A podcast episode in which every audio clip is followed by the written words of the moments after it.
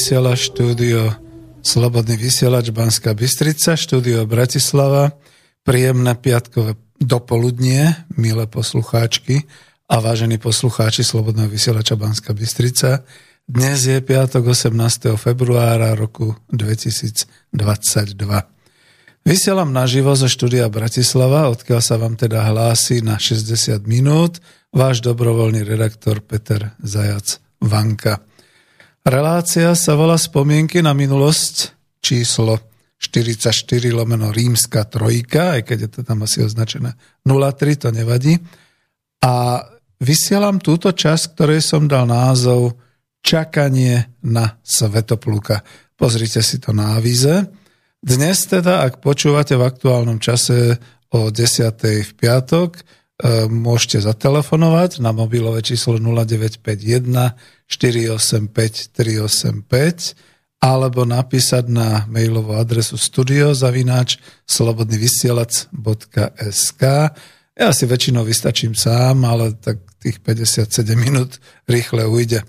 Takže čo to dnes bude?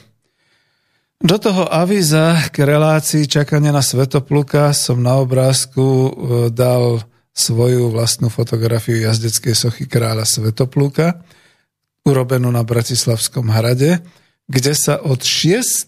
júna roku 2010, a to už je prosím vás pomaly 12 rokov, pred vchodom na, do hradu Bratislavského na nábrežnej strane vzpína socha veľkomoravského kráľa Svetopluka na svojom koni, meč držiac vysoko nad sebou a zvolávajúc zhromaždenie družiny bojovníkov zo všetkých kútov vtedy rozsiahlej veľkomoravskej ríše na boj proti Frankom. Nie, neberte to tak, že to je hneď aktualita do dnešných dní. Toto je história. Toto je naša slávna minulosť.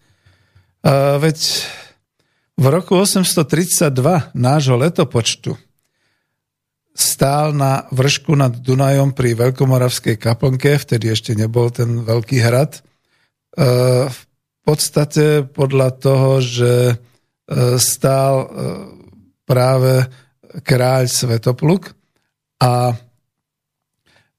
viedol svoje vojsko smerom na Panóniu, ono to vtedy síce nebola ani dobyvačná, ani obranná vojna, ale jednoducho Veľká Morava pocitovala tlak Franskej ríše, bola už treťou najväčšou ríšou vtedy v Európe a dolu v Panónii žili Slovania. Rôzni Slovania, ale predovšetkým Frankovia ich okupovali. No tak vlastne Veľká Morava sa rozhodla týmto vojenským výbojom získať Panóniu, získať slovanské obyvateľstvo, pretože sama Veľká Morava hovorila slovensky. Vlastne boli to Slovania všetko, takto by som to nazval. No a teraz e, k tomu všetkému, že ako to vlastne všetko bolo. No, v minulej relácii, keď ste počúvali tie dve predchádzajúce, som sa pýtal, je dnes rok 2022 v ktorom Slovensku reálne hrozí, že by to bol posledný rok histórii, kde sa zmienuje Slovenská republika. Vypočujte si tie relácie, nebudem sa k tomu teraz vracať, ale na základe toho vypočutého teraz pochopíte lepšie túto reláciu, o čom teda hovorím. Ešte teda na úvod kľudne poviem, že konzultoval som mnohé tieto veci s profesorom histórie, dnes 90-ročným, profesorom histórie Matušom Kučerom. Som s ním aspoň v telefonickom kontakte a aj ma pochválil za túto reláciu. Zrejme mu naozaj dokážu potom túto reláciu nahrať a pustiť. Takisto sa aj dnes musím správať a správam sa ako žiak profesora Kučeru. Každopádne chcem okrem tých citácií a toho, čo budem teraz hovoriť o Svetoplukovi, chcem naozaj z tej minulosti naviazať na súčasnosť a pýtať sa veľmi aktuálne. Preto tam bola tá téma čakanie na Svetopluka. Takže poďme na to. V roku 907 už v historických prameňoch nie je žiadnej zmienky o existencii štátu, v ktorom žili dnešní Slováci, v politickom usporiadaní rano feudálneho kráľovstva Veľkomoravskej ríše, ba presnejšie Regnum Sventibaldi, kráľovstve Svetoplukovom, ako ho pomenoval rímsky pápež Ján VIII v jeho bule Industriae Tue, Pomenovanie kráľ starých Slovákov, ktoré bolo odstránené zo sochy na hrade neprajníkmi vlastenectva, vlastne vyjadrovalo, že ústredné územie kráľovstva bolo nitrianské kniežatstvo, teda so sídlom v Nitre, ale s dosahom na celú skoro mapou e, zretelnú e, krajinu Slovensko. Takto. No a keď som spovedal profesora Matúša Kučeru, veď študujem jeho dielo a spolu sme tu mali 11 relácií o histórii Slovenska, najmä o Veľkej Morave. Takže to, čo všetko spomínam, častokrát je aj všetko v archíve Slobodného vysielača Banská Bystrica pod názvom relácie Klub národohospodárov Slovenska. Dnes by som chcel možno hĺbšie hovoriť o povesti, akú si zachoval slovenský ľud o vládcovi Svetoplukovi dodnes. A chcem aj vysloviť názor, že súčasná hospodárska a sociálna situácia Slovenska, najmä súčasná vojenská a geopolitická situácia Slovenska, vidiac to voľným okom tú blbú náladu slovenského národa, použijem to kliše, ktoré sa tu používalo ešte za čas Československa po roku 90, cítiať ten chaos politikov, koalície a opozície a vnímanie toho strmého pádu slovenskej spoločnosti, nielen kvôli covidu, to všetko ma vedie k domnienke, že ľudia, spoločnosť, ľud slovenský čakajú na svetopluka. Áno, čaká sa v tomto marazme na svetopluka.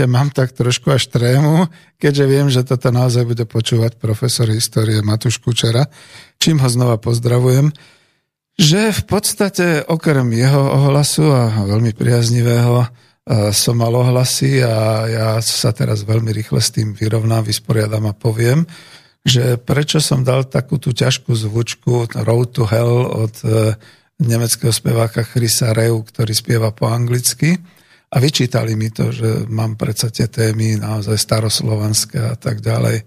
Viete, ja som tým vyjadroval poprvé to, že naozaj sme v roku 2022 v takom kultúrnom područí angloamerického kultúrneho vplyvu, že tá, tá pesnička sa zrovna hodila a že to aj obsahovo bola cesta do pekla. Je to cesta do pekla. Road to hell čo my teraz prežívame na Slovensku so slovenskou spoločnosťou.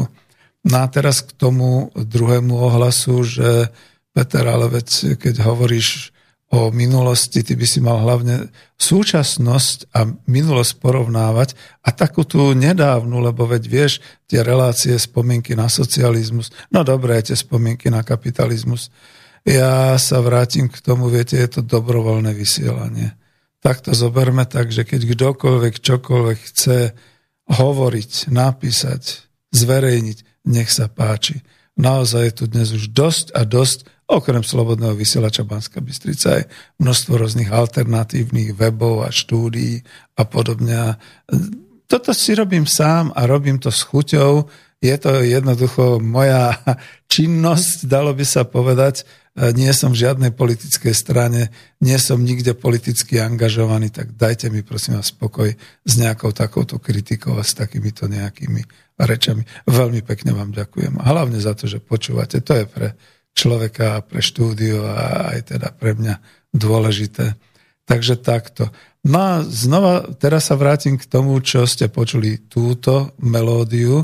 Je to uh, melódia ruského autora, Minule som ho zle nazval Farfionok, on je Farfeňuk, ale e, ja to kľudne tak poviem, je to z toho takého e, dlhého seriálu Bajazet, aj sa tá pieseň volá Bajazet a mnohí to už hodnotili, že je to čisto krásne slovanská, taká tá slovanská, trošku unilá, trošku smutná a zároveň teda taká neviem ako to povedať, jednoducho cítite tam tú praslovanskú ehm, vlast e, tých e, jazier, tých, tých, tých močiarov, tej roviny a tak ďalej a tak ďalej, odkiaľ teda Slovania prišli samozrejme na to naše územie. No a teraz ide o to, že my sme tu naozaj od nejakej tej polovice 6. storočia nášho letopočtu Veď si vypočujte všetko, čo sme nahrali s profesorom Matušom Kučerom. Čítajte knihy a tak ďalej. No, boli to ťažké roky koncom 19. storočia pri maďarizácii a boli to krásne roky, keď sa e, Slovensko, Slováci, slovenský národ mohol etablovať aspoň ako štátotvorný po roku 1918. Nakoniec krátko počas druhej svetovej vojny po roku 1939 a všetci zabúdajú, pretože im to chceli vymazať, vygumovať zmysle, že nejaký Gustav Husák 1. januára 1969 dokázal tou ústavou Československej socialistickej republiky federatívnou administratívne zriadiť Slovenskú socialistickú republiku.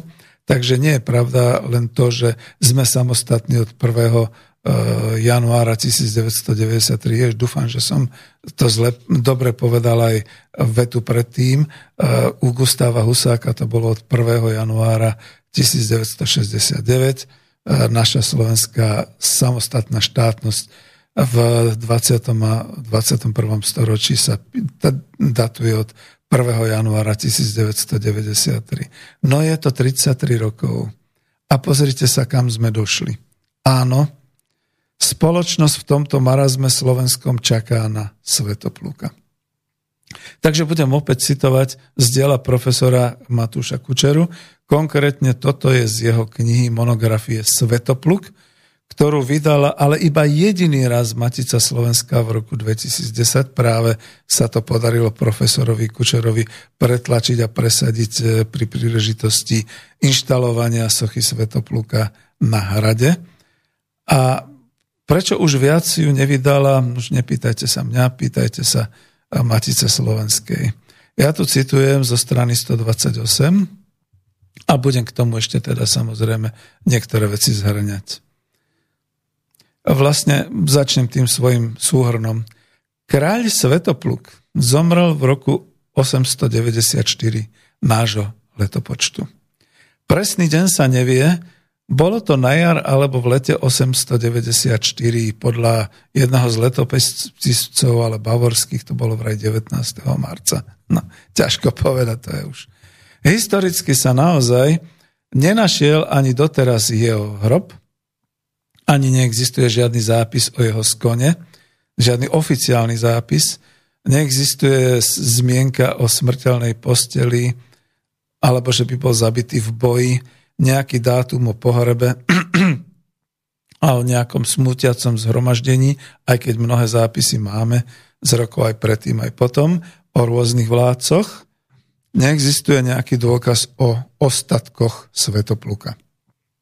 Ale iste, originál Svetoplukovho meča sa našiel a jeho kópia zdobí na hrade Devín jednu z miestností expozície otvorenej len teraz pár rokov, tej časti takej tej polozrúcanej veže, ale je už otvorená a kam sa ide teda hore takými schodníkmi do muzeálnej miestnosti, do expozície. Originál meča je vraj uschovaný v depozite Slovenského národného múzea, alebo aspoň bol, na Dunajskom nábreží. Kráľ Svetopluk videl ešte v roku 864 porážku Veľkej Moravy, kde boli vyvraždení skoro všetci z Mojmirovského rodu Veľkej Moravy. Frankovia vtedy ovládli Veľkú Moravu dosadili na Moravu síce veľkomoravanov, ale domnievali sa, že svojich ľudí, to znamená knieža Rastislava, na tú moravskú časť a na nitrianský údel Svetopluka. Ale netrvalo to dlho, pretože to boli naozaj Slovania, dalo by sa povedať v tom čase Veľkomoravania, taký ten duálny systém Morava, Nitra, to fungovalo skôr teda tou jazykovou príbuznosťou asi tak, že nakoniec robili stále výboje, stále boli s Frankami nejaké problémy s Franskou ríšou. A od roku 864, keď sa mladý Svetopluk dostal na panovnický stolec v Nitre, cez rok 870, keď bol nakoniec uväznený Bavormi po vojne s Franskou ríšou a potom po povstaní proti Frankom vedeného jeho vlastným príbuzným kňazom Slavomírom, Dostal sa do vedenia najprv vojenského a potom vlastne do vedenia bol teda ako vojvoda aj knieža Veľkomoravskej ríše. A až do svojho skonu v roku 894, teda zhruba, si to tak pozrime, 864, 894, zhruba za tých 30 rokov vybudoval tretí najvýznamnejší štát v Európe po Franskej ríši, po Byzantskej ríši, ktorá sa, ktorý sa volal Veľká Morava. No tak takémuto sa možno v našej histórii ešte dokáže vyrovnať osobnosť Gustava Husáka, ktorý v roku 1944 e, vlastne e, jednak chystal, bol v ilegálnom výbore a vlastne aktívne sa zúčastňoval Slovenského národného povstania. V 50. rokoch bol uväznený ako buržoázny nacionalista, bol rehabilitovaný. Po roku 1968 sa dostal do vedenia a na jeho poput vznikla táto federálna ústava ČSSR, E, bola prijatá 28. oktobra 1968 s platnosťou od 1. januára 1969. Takže vidíte, dalo by sa v úvozovkách povedať, vládol menej. Len v rokoch 1969 až 89, to znamená 20 rokov, a my dokonca nesmieme na tú dobu spomínať, máme to zakázané, dokonca zákonom, lebo by sme propagovali komunizmus aj keď to teda boli roky, ktoré sa jediné vyrovnali ešte teda tomu svetoplukovmu obdobiu. No a aby som nehovoril iba sám, ja by som veľmi rád pustil niečo, ak sa mi to podarí, budem čerpať z tých záznamov, ktoré mám s profesorom Matušom Kučerom. A prepáčte, ak to bude povedzme trošku zhoršená kvalita, alebo ak to budú úryvky, alebo ak sa občas aj odbočí od témy, ale vzácne je pre mňa a dúfam, že aj pre vás počuť hlas profesora Matúša Kučeru, ktorého nedokážem v tejto chvíli nejako nahrať ani e, nič podobného práve kvôli COVID kríze. Ja som mal rešpekt a úctu pre 90-ročným človekom, aby sa žiadnym prípadom nestalo, že nejak ho infikujem, ale tu nejde len o, COVID, tu ide o akúkoľvek chorobu, ktorú by som mohol priniesť zvonku. Čiže on je doma, má opatrovateľku, sedí rozumovo, je na tom vynikajúco, je to môj profesor histórie od Mauči, takže si to pustíme hneď. Žive? Môžeme. Spolunažívanie tohto príbuženstva v dvoch kniežatstvách počiatku vyzeralo aj dobre. Ale potom došlo dosť vážnym rozporom. Ani nevieme prečo. Ale zdá sa, že rozpory nastali v zahraničnej politike. Hm. Zakiaľ Rastislav viedol vojny skoro 20 rokov a ani jednu nevyhral, skôr krajina bola sprungovaná, racionálny svetopluk nadviazal spojenectvo so synovcom cisárovým Karolmanom a uzavrel dohodu a strašne sa spriatelil. Uzavrel to, čo sa nazýva v históriu e, tributum pacis. Odpísal vernosť a bol v priateľskom vzťahu s Karolmanom. No ale to sa strýkovi nepáčilo. Došlo to tak, do, tak ďaleko tie rozpory a to popisuje presne ľudský analista, ako by na tej hostine aj sedel. Slávili sa nejaké postrižiny v raj. Pozvali tam aj Svetopluka jeho družinu. Ale súčasne bolo nachystané že tam Svetopluka na určitý signál zabijú. Ale Rastislava inú možnosť. V tom čase ešte fungovali také radi starších. Ak niekto v otázkach štátu urobil nejaké veľké prešlapy, mohli ho postaviť pred súda, zlikvidovať. Jak neviem prečo, ťažko vysvetliť. Pramen nám nehovorí, my by sme si vymýšľali ale chcel ho zabiť.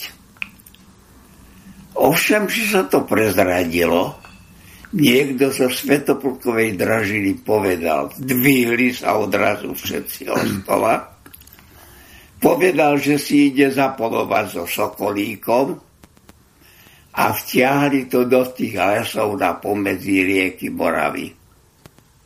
A začali sa prenasledovať družina Rostislava a Svetopluka.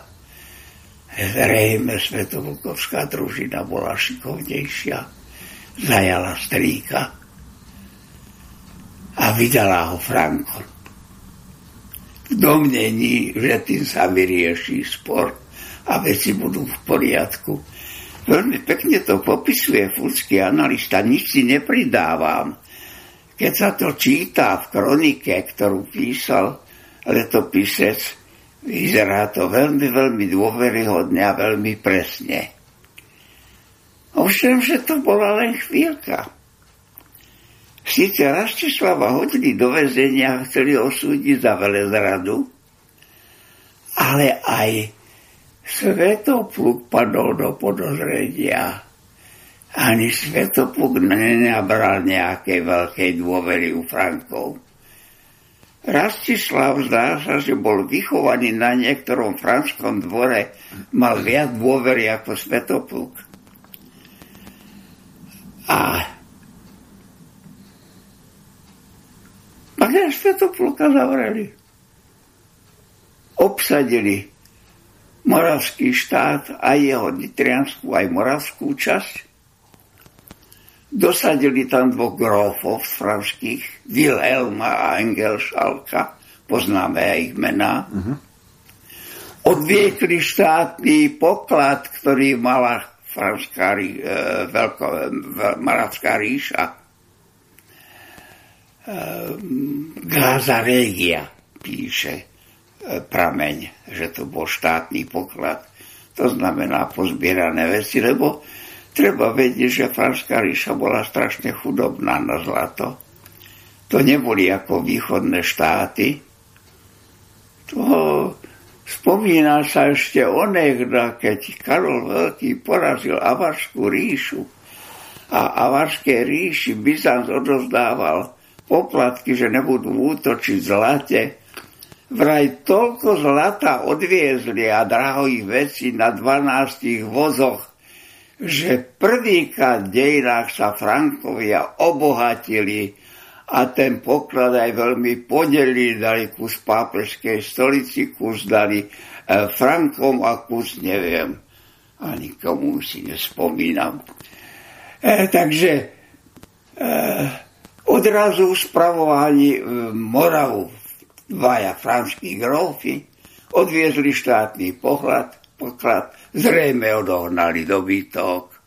Tak ako im bývalo zvykom, ak nebolo pokosené obilie, niekedy je pokosili a pozvážané, nalodili na lode v Dunajske a odviezli.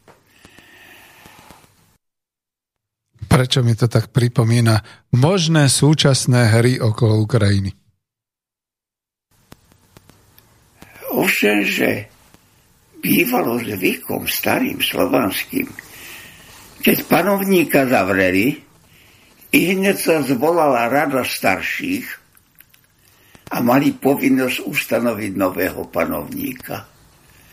A tak v Nitriansku zvolali radu starších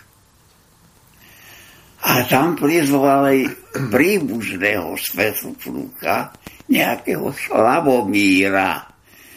E, letopisec ho zapísal ako Sklagamárus. Zrejme tiež bol nedoslýchavý, jak ja. Takže bol to Slavomír, ale bol kňaz. A povedali mu, ty nás musíš teraz viesť do boja proti Frankom, keď nám aj jedného aj panovníka nemáme žiadného. Jedného sme vydali, druhého nás zavreli.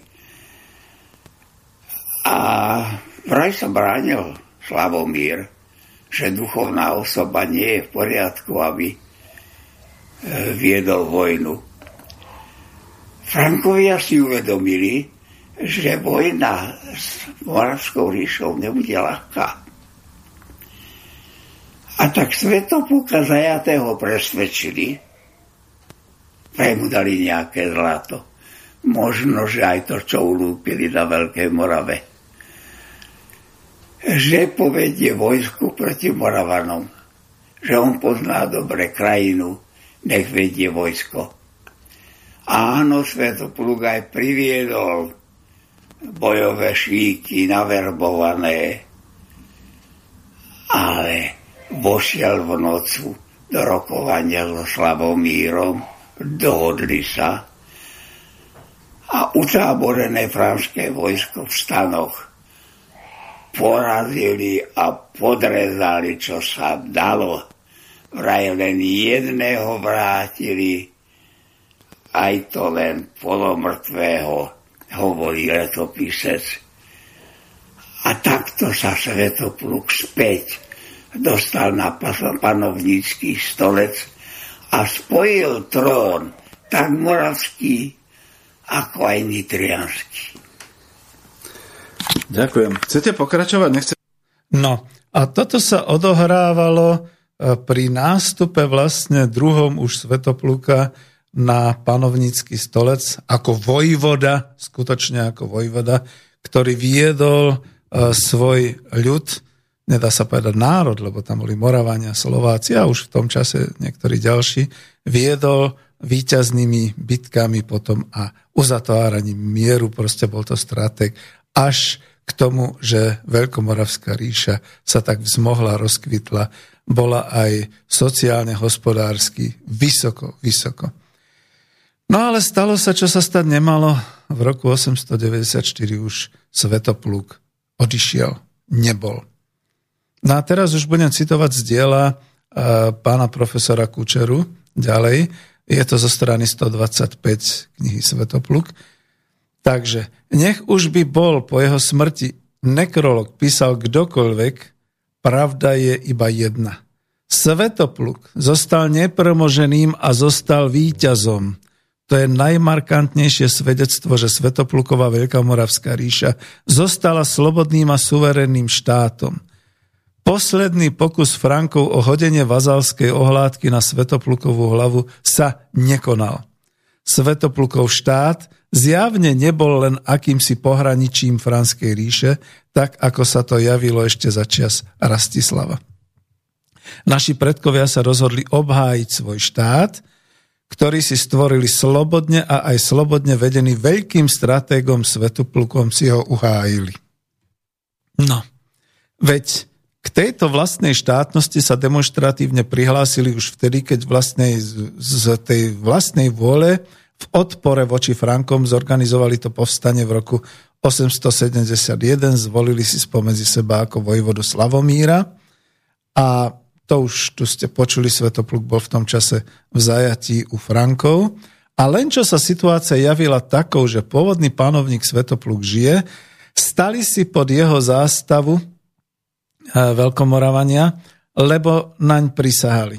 A keď to ja skomentujem, keď to zhrniem, tak Svetopluk vedel zelektrizovať a natchnúť ľudí okolo seba. Orientoval sa okamžite v situáciách, ktoré vznikali a vedel zaveliť tadialto a takto.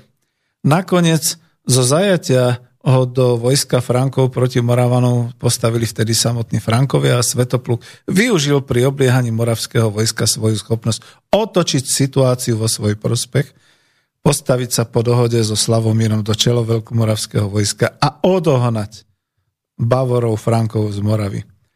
Ako píše na inom mieste profesor Kučera, o Svetoplukovom hrobe kolujú iba domnienky. Vraj leží na niektorom možno kláštornom pohrebisku pod zoborom v Nitre. Leží možno v obyčajnom nížskom habite a v duši uzmierený so všetkým, čo ho postretávalo v celom jeho pohnutom a pestrom živote. K záveru, k takémuto záveru nás vedie legenda, ktorú si aj starí Nitrania rozprávali počas niekoľkých decénií a ktorá bola zapísaná na začiatku 12. storočia ako živá legenda. Navyše, Všetci chceme svoj väčší sen snívať tam, kde sme prežili svoj život. A Svetopluk zrejme v hlavnom meste svojho Regnum Sventibaldi v kráľovstve Svetopluka. Citujem zo strany 16 tejto knižky. Na Slovensku nevznikla ani najmenšia samostatná životopisná historická práca o Svetoplukovi. Nikto zo slovenských historikov doteraz komplexne nezhodnotil zložitosť osobnosti tohto nášho vládára. Vždy zostal glosovaný na okraji veľkomoravských udalostí, písal v zborníku Svetopluk, 1900, uh, Svetopluk 894-1994 v kapitole o Svetoplukovi profesor Kučera a napravil pán profesor touto knihou Svetopluk populárno-historickou s názvom Kráľ Svetopluk, ktorá vyšla v roku 2010. A to, toto, teda tento fakt. Ja poznamenávam, že stále je to jediná kniha komplexne o Svetoplukovi. Ako píše, jedno svetielko historikovi v národných dejinách sa predsa len e, podarilo zasvietiť. Sú to jednoduchí ľudia v sedliackých krpcoch, ktorí si zachovali kráľa Svetopluka tým, že o ňom už za života, alebo aj bezprostredne po jeho smrti, vytvorili rozsiahlu ľudovú povesť, ktorej svojho panovníka nenechali zomreť. V piesňach a v povestiach potulní speváci, zvaní igrici, chodili po púťoch a jarmokoch, po krčmách, spievali piesne a rozprávali povesti o veľkom panovníkovi. Jednoducho milovali ho a uchovávali pamiatku na veľkého muža a múdreho vládcu. Takto žil v ľudových piesňach a baladách statočný a múdry panovník svoj ďalší život a nezriedka aj jeho vojsko. Tradovalo sa, že ak bude národu zle, príde na čele svojho vojska a ochráni svoj ľud. Sem sa vsuniem ja s komentárom. Všetky tie reality show o najväčšom Slovákovi v súčasnosti. No bavili sme sa na tom s profesorom Kučerom náramne. Otázka znie. Viete si predstaviť, čo i len jedného, dvoch súčasných politikov, vodcov to Slovenskej republiky, o ktorých by sa písali oslavné povesti a spievali piesne? Zurinda? Mikloš? Matovič? Sulík? Kolár? Fico? Mečiar? Kiska? Čaputová? Remišová? No. Možno, že tie vtipy, čo teraz kolujú po uzatvorení obranej zmluvy, ešte rezonujú v ľude. Isté, že v pamäti národa zostali Štúr, Štefánik, Dubček, Gustav Husák a dosť. No, ešte ja som sa učil ako malý chlapec od mamy básničku o Štefánikovi, čo letel domov a krídla mu zhoreli nad rodným krajom. Ale to bolo dávno, to bolo ešte niekde okolo roku 60, keď som bol veľmi malý chalan. A viete si predstaviť niekoho z opozície, koho by sme ospevovali? Opäť. Fica? Blahu? Pelegriniho? Kotlebu? Slotu? Danka, Harabina, Vajsa, Migaša, Hrdličku, Chmelára. No nič, no, dajme to späť. Ja tu mám niečo, čo sa vám možno nebude páčiť, ale predsa len mám v úcte toho človeka, ktorý bol ako predseda Národnej rady Slovenskej republiky a už nežije. Áno, je to Pavol Paška. Dámy a páni, vážení priatelia, nenechajme sa pomýliť. Vlastenectvo neznamená nacionalizmus. Niekedy nás obvinujú, ak chceme hovoriť veci tak, ako ich cítime. My na rozdiel ale od iných nehovoríme, že sme nadradení, že sme nespokojní s územným usporiadaním Európy, že sme lepší jazda ako tí ostatní. Nie, nič také. Hovoríme len, že sme hrdí na svoj národ a na jeho históriu. Hovoríme len, že sme tu boli a že tu vždy budeme. Jedným slovom hovoríme, že sme Slováci a nehovoríme to ako nacionalisti, ale ako vlastenci. A národní nihilisti nepochopili to základné, že človek môže byť tolerantný a otvorený, že môže rešpektovať menšiny, že môže rešpektovať a musí ľudské práva a iné kultúry, že môže byť proevropský, že môže byť moderný, ako hovoria aj naši mladí, môže byť cool, ale cez to všetko môže byť aj hrdý vlastenec. No vidíte, a práve predseda Národnej rady Slovenskej republiky Juraj Paška, ktorý mal už nábeh naozaj na to, trošku, trošku sa stať naozaj takým svetoplukom, dnes už je nebohý, za svoju činnosť zaplatil tým, že ho okiadzali a mass media mu pripravili peklo a jeho srdce to nevydržalo. No ja sa vrátim potom k tomu, čo sme vyprávali teraz naposledy. Tradovalo sa, že ak bude národu zle, príde na čele svojho vojska, svet, vojska Svetopluk a ochráni svoj ľud.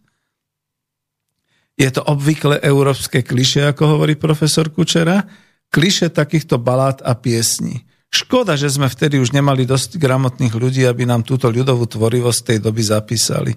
Nie len, že nepoznáme znenie piesne, balát, ale zatiaľ nie ani vedeckej literatúry, ktorá by sa tým bližšie zaoberala. U nás v Novom uhorskom štáte, na rozdiel od Srbov, Čechov, Rusov, Ukrajincov, sa dôsledne likvidovalo všetko, čo pripomínalo slávu bývalého štátu, minulosti, či už postavu Svetopluka, či kresťanských vzdelaných mužov Konštantína a Metoda a podobne. A tuto do toho vstúpim k komentárom ja. Prečo mi toto tak zas pre zmenu pripomína dobu len nedávno minulú, keď programovo a dokonca podľa zákona sa potiera akákoľvek zmienka o rokoch 1948 až 1989 v pozitívnom zmysle, keď sa zakazuje a nevysiela faktografia o slávnej socialistickej premene zaostalého Slovenska v moderný národ s rozkvetom kultúrnych, vedeckých, vzdelávacích, historických a nakoniec sociálno-ekonomických činností vo vlastnej spoločnosti. Kto ich dnes tak protinárodne potiera? Kto chce, aby národ zabudol, zanevrel, zanevrel na éru, v ktorej sa početne aj ľud slovenský svojou pôrodnosťou, životnou úrovňou, zdravotnou starostlivosťou, sociálnym zabezpečím dostal na tú úroveň, že vzrástol o 1,5 milióna ľudí, teda na 5,5 milióna, ako sme boli v roku 1989. Čo nikdy národ slovenský tak v histórii početný nebol. A už zas nie je. A ja sa vrátim k citácii, pretože toto je lepšie, nerozčuluje to tak. Čiže zo strany 132 knihy Svetopluk, kráľ Svetopluk. Svetopluk teda po skone zostal žiť medzi svojim slovenským ľudom a to takmer nepretržite, natrvalo. To je najistejší znak, potvrdenie, že sa tradícia podarila, že tradícia žije a má svojich nositeľov. A tu ja doplním. Práve profesor Kučera sa stal aj vedeckým nositeľom tejto svetoplukovskej tradície. Čo teraz my počúvame, a sme aktívnymi účastníkmi tejto tradície, tak sme tu tiež. Nakoniec, koľko menovcov, svetoplukov, sveťov poznáme vo svojom okolí? Koľkých? Teda, ja som sa zamyslel a poznám aspoň troch. Jeden je SDLA, klavičiar, jeden je vedec, jeden je zubár. Zo strany 130 môžem citovať ďalej. Sú historici, ktorí nechcú uznať Svetopluka za otca našej štátnosti. Poukazujú, že vieme z hodnoverných prameňov, že prvý podľa mena známy panovník bol predsa Pribina. Je to pravda. Ale Pribina zápas o svoju krajinu, o svoj ľud prehral. Bol vyhnaný a aj keď sa usiloval vrátiť, nikdy už neúspel. To zase komentujem ja, že ľud si vie nájsť toho svojho. Pozrite sa. Vávroš Robár bol prvým Slovákom vo vláde v Republike Československej. Dnes sa už skoro nevyskytuje v pamäti. Hodža má svoje námestie v hlavnom meste. Nevie sa o ňom skoro nič. Dubček. No už v roku 1989 neúspel.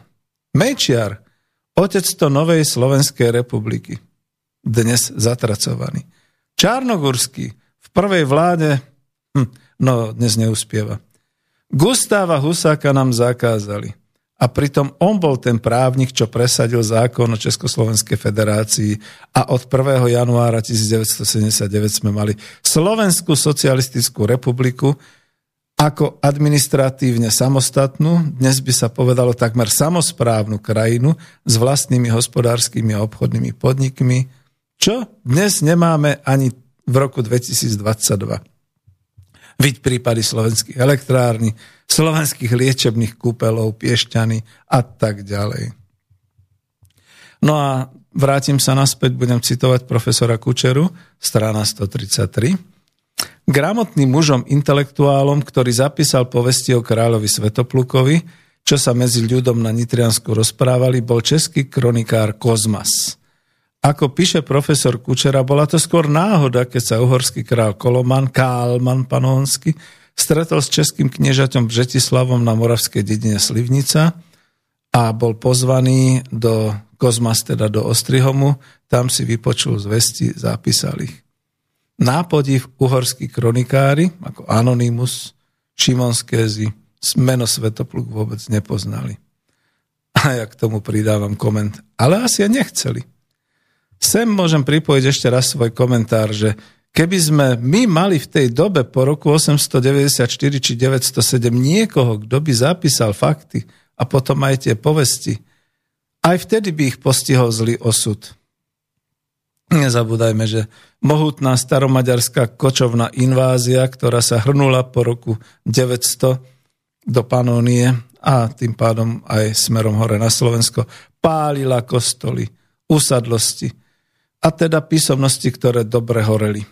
Veď sa tak stalo oveľa neskôr aj s dielom Jana Amosa Komenského pri bojoch reformácie a protireformácie, keď bol nútený ujsť do Polska, zanehal v polskom útočisku svoje knihy, zápisky v jame pod domom a sám si zachránil holý život.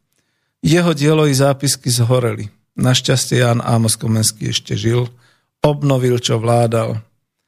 A tak aj niečo ak by bolo zostalo, bolo by zhorelo, neskôr, ak by sa aj v kláštoroch uchovalo, bavorský klérus, ktorý vyhnal bohoslovcov, žiakov Cyrila a Metoda, by to všetko zničil. No a teraz aj tak, no, čakáme na Svetopluka. Kto by to mal byť? Mal by prísť armádou? Má prísť s novými investormi? Alebo má naučiť ľudí na Slovensku znovu zakladať podniky, družstva, dohodnúť sa doma o cene, o množstve, o dodávkach? Má bojovať proti Európskej únii? Alebo radšej proti Rusku? Má pricválať na vranom koni? Alebo má vystúpiť z balkóna Starého národného divadla na Hviezdoslavovom námestí? Má chodiť silným opancierovaným vlakom revolúcie s lokomotívou na čele s červenou hviezdou ako kedysi revolucionár Trocký? Snívajú takto komunisti. Či má mať fúziky a uniformu slovenského štátu z roku 1939, ako sa to pripisuje Kotlebovcom? A čo vlastne od neho, od nového svetoplúka, očakávame? Že nás zbaví tejto bláznivej štvorkoalície miliardárov? Že zosadí prezidentku v priamom prenose? Pýtal som sa revolucionárov, ktorí chcú revolúciu dnes a hneď. Priatelia, nože koľko máte už tých vojenských divízií, keď ste takí rozohriatí? Ja len pripomeniem, že celé dve východoslovenské divízie boli zradne obsadené v roku 1944.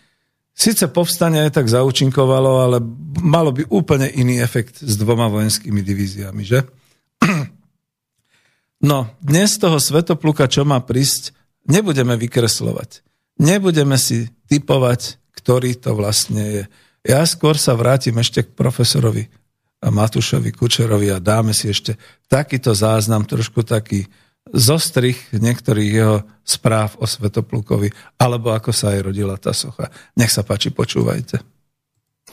A tak som položil otázku všetkým trom. Som sme si položil otázku, akého svetopluka to chceme na ten hrad posadiť. A oni si mysleli, že možno toho starša, čo tie prúty láme, tú orientálnu povesť, ktorú nám transformoval na Moravu Porfirogenetos. Hovorím, nie, chabého starca, čo by najväčšieho vojvodu 9. storočia, ktorý nehal nastúpiť svoje vojsko a ďakujem mu za víťaznú bitku. Takého svetopluka chcem. Iná som rád, že tam stojí, ale v živote mi ešte toľko ľudí nevynadalo, ktorí nič nevedeli o Svetoplukovi, nič o tej veľkej tradícii že to je jediná historická kontinuitná tradícia u Slovákov. My staršej nemáme. Jediná táto svetoplukovská zachovaná v uhorských análoch a u mnohých slovanských národov od 12. storočia. Že sme právom hrdí nositeľia tejto tradície že ju udržiavame, spievame, oslavujeme. Odrazu jednej politickej garnitúre svetovobčanov a iných naraz sa to zdali ako najťažší smrteľný hriech. Nadávali každému, hoci tá dohoda bola korektná. Bol každý, že a v tom čase král bol každý suverénny panovník, ktorý vládol vo svojej krajine a tak ho vnímali všetci doboví činiteľia vrátane pápeža. Dokonca ten Štefan V uvažoval, či by, nemohol, či by ho nemohol urobiť cisárom, to znamená kráľom kráľov pre celú Európu v čase, keď bolo cisárske miesto vakantné a keď Svetopluk bol jediným kandidátom na takúto veľkú poctu. Mm-hmm. Takže to bol Svetopluk. To bol Svetopluk. To bol muž, ktorý nastúpil po tej veľkej kríze, kedy sa vyvraždil starý moravský rod, a kedy zostal už len z neho nitrianský král Rex z Vendibaldus, ako zapísal letopisec, a jeho regnum z Vendibaldy, kráľovstvo nitrianské. No a potom už vieme, že mal tých dvoch synov, legenda hovorí o troch. Vieme, že viedli tú bratovražednú vojnu že sa Maríša sa ocitla v kríze. Ale nám zapísal aj druhú verziu, český kronikár, že Svetoput po prehratej bitke sa stratil medzi svojim vojskom, odišiel s jednou svojou družinou a sa schoval a príde národu na pomoc, keď mu bude zle. To je naša verzia sitňanských rytierov. Áno, sitňanský rytier. To je ešte, ešte európejš, euró, európskejšia a ešte silnejšia tradícia, lebo ľud urobil svojho panovníka nesmrteľného tak táto teória štátnosti udržia udržiavala sa u Svetoplúka v celých našich dejinách. Až po nejako, že jej dal aj básnickú, krásnu podobu náš veľký básnik Jan Holík, a e, kilometodiada Svetopluk sláv. Spívam, jak roznúna Navédal vojnu, pekne ju do slovenského jazyka pretlmočil to u môj priateľ Vilko Turčáni. Povedal do Svetopluk. Aha. Takže ja som si povedal, keď sme si už založili vlastnú republiku a pri ktorej som stál, tak som aj navrhol, aby sme si postavili symboliku tejto našej štátnosti, lebo je to muž, svetopluk, ktorý síce uzavrel s Frankami vo Forhajme mier, pripravil sa na vojnu, a urobil také široké dobyvačné vojny, že vytvoril v strednej Európe tak veľkú slovanskú ríšu, akú pred ním a po ňom už nikdá nikto nestvoril. Ak by sa bola udržala, stredná Európa bola by sa isto vyvíjala ináč. Lebo táto ríša siahla od dole od drávy chorvatskej išla do horného Potisia, išla do kamenných solných baní do Rumunska. To nevadí. A teraz mi vypadol ich názov. E, dveri, cez dve rieky sa plavila táto sol na rieku Tisu a v Solnoku aj názov sa nám zachoval. Sa prekladala na lode a odtiaľ na rieku Slanu, ktorá išla po slovensko-maďarskej hranici nie preto, že by bola voda slaná, ale sol putovala po, na lodiach až po Ostrihom a tu sa delila jedna zložka, išla smerom po Nitre, smerom do Nitry, ďalšia išla do solných skladov do Bratislavy. Čiže Svetopluk urobil ríšu, v ktorej zadovážil všetko. Veľkú ríšu, Takže zasiahol do nej aj celú časť dnešného Malopolska a celú Lužicu a e, Slovanov polapských. Ba dokonca, keď ten legendárne české knieža Boživoj, ktorý prijal krst z rúk metoda a jeho manželka, to majú Češi stále dilemu, či prijali kresťanstvo od Nemcov, alebo im toho Božieho pokrstil metod a jeho manželku Ludmilu. Tak keď potom Boživoj mladý zomiera, Svetopluk musí si sadnúť na český trón, aby pacifikoval tamojšie kmene, Takže bol tam pred Husákom, keby sme to ináč povedali, aj na Praskom stolci.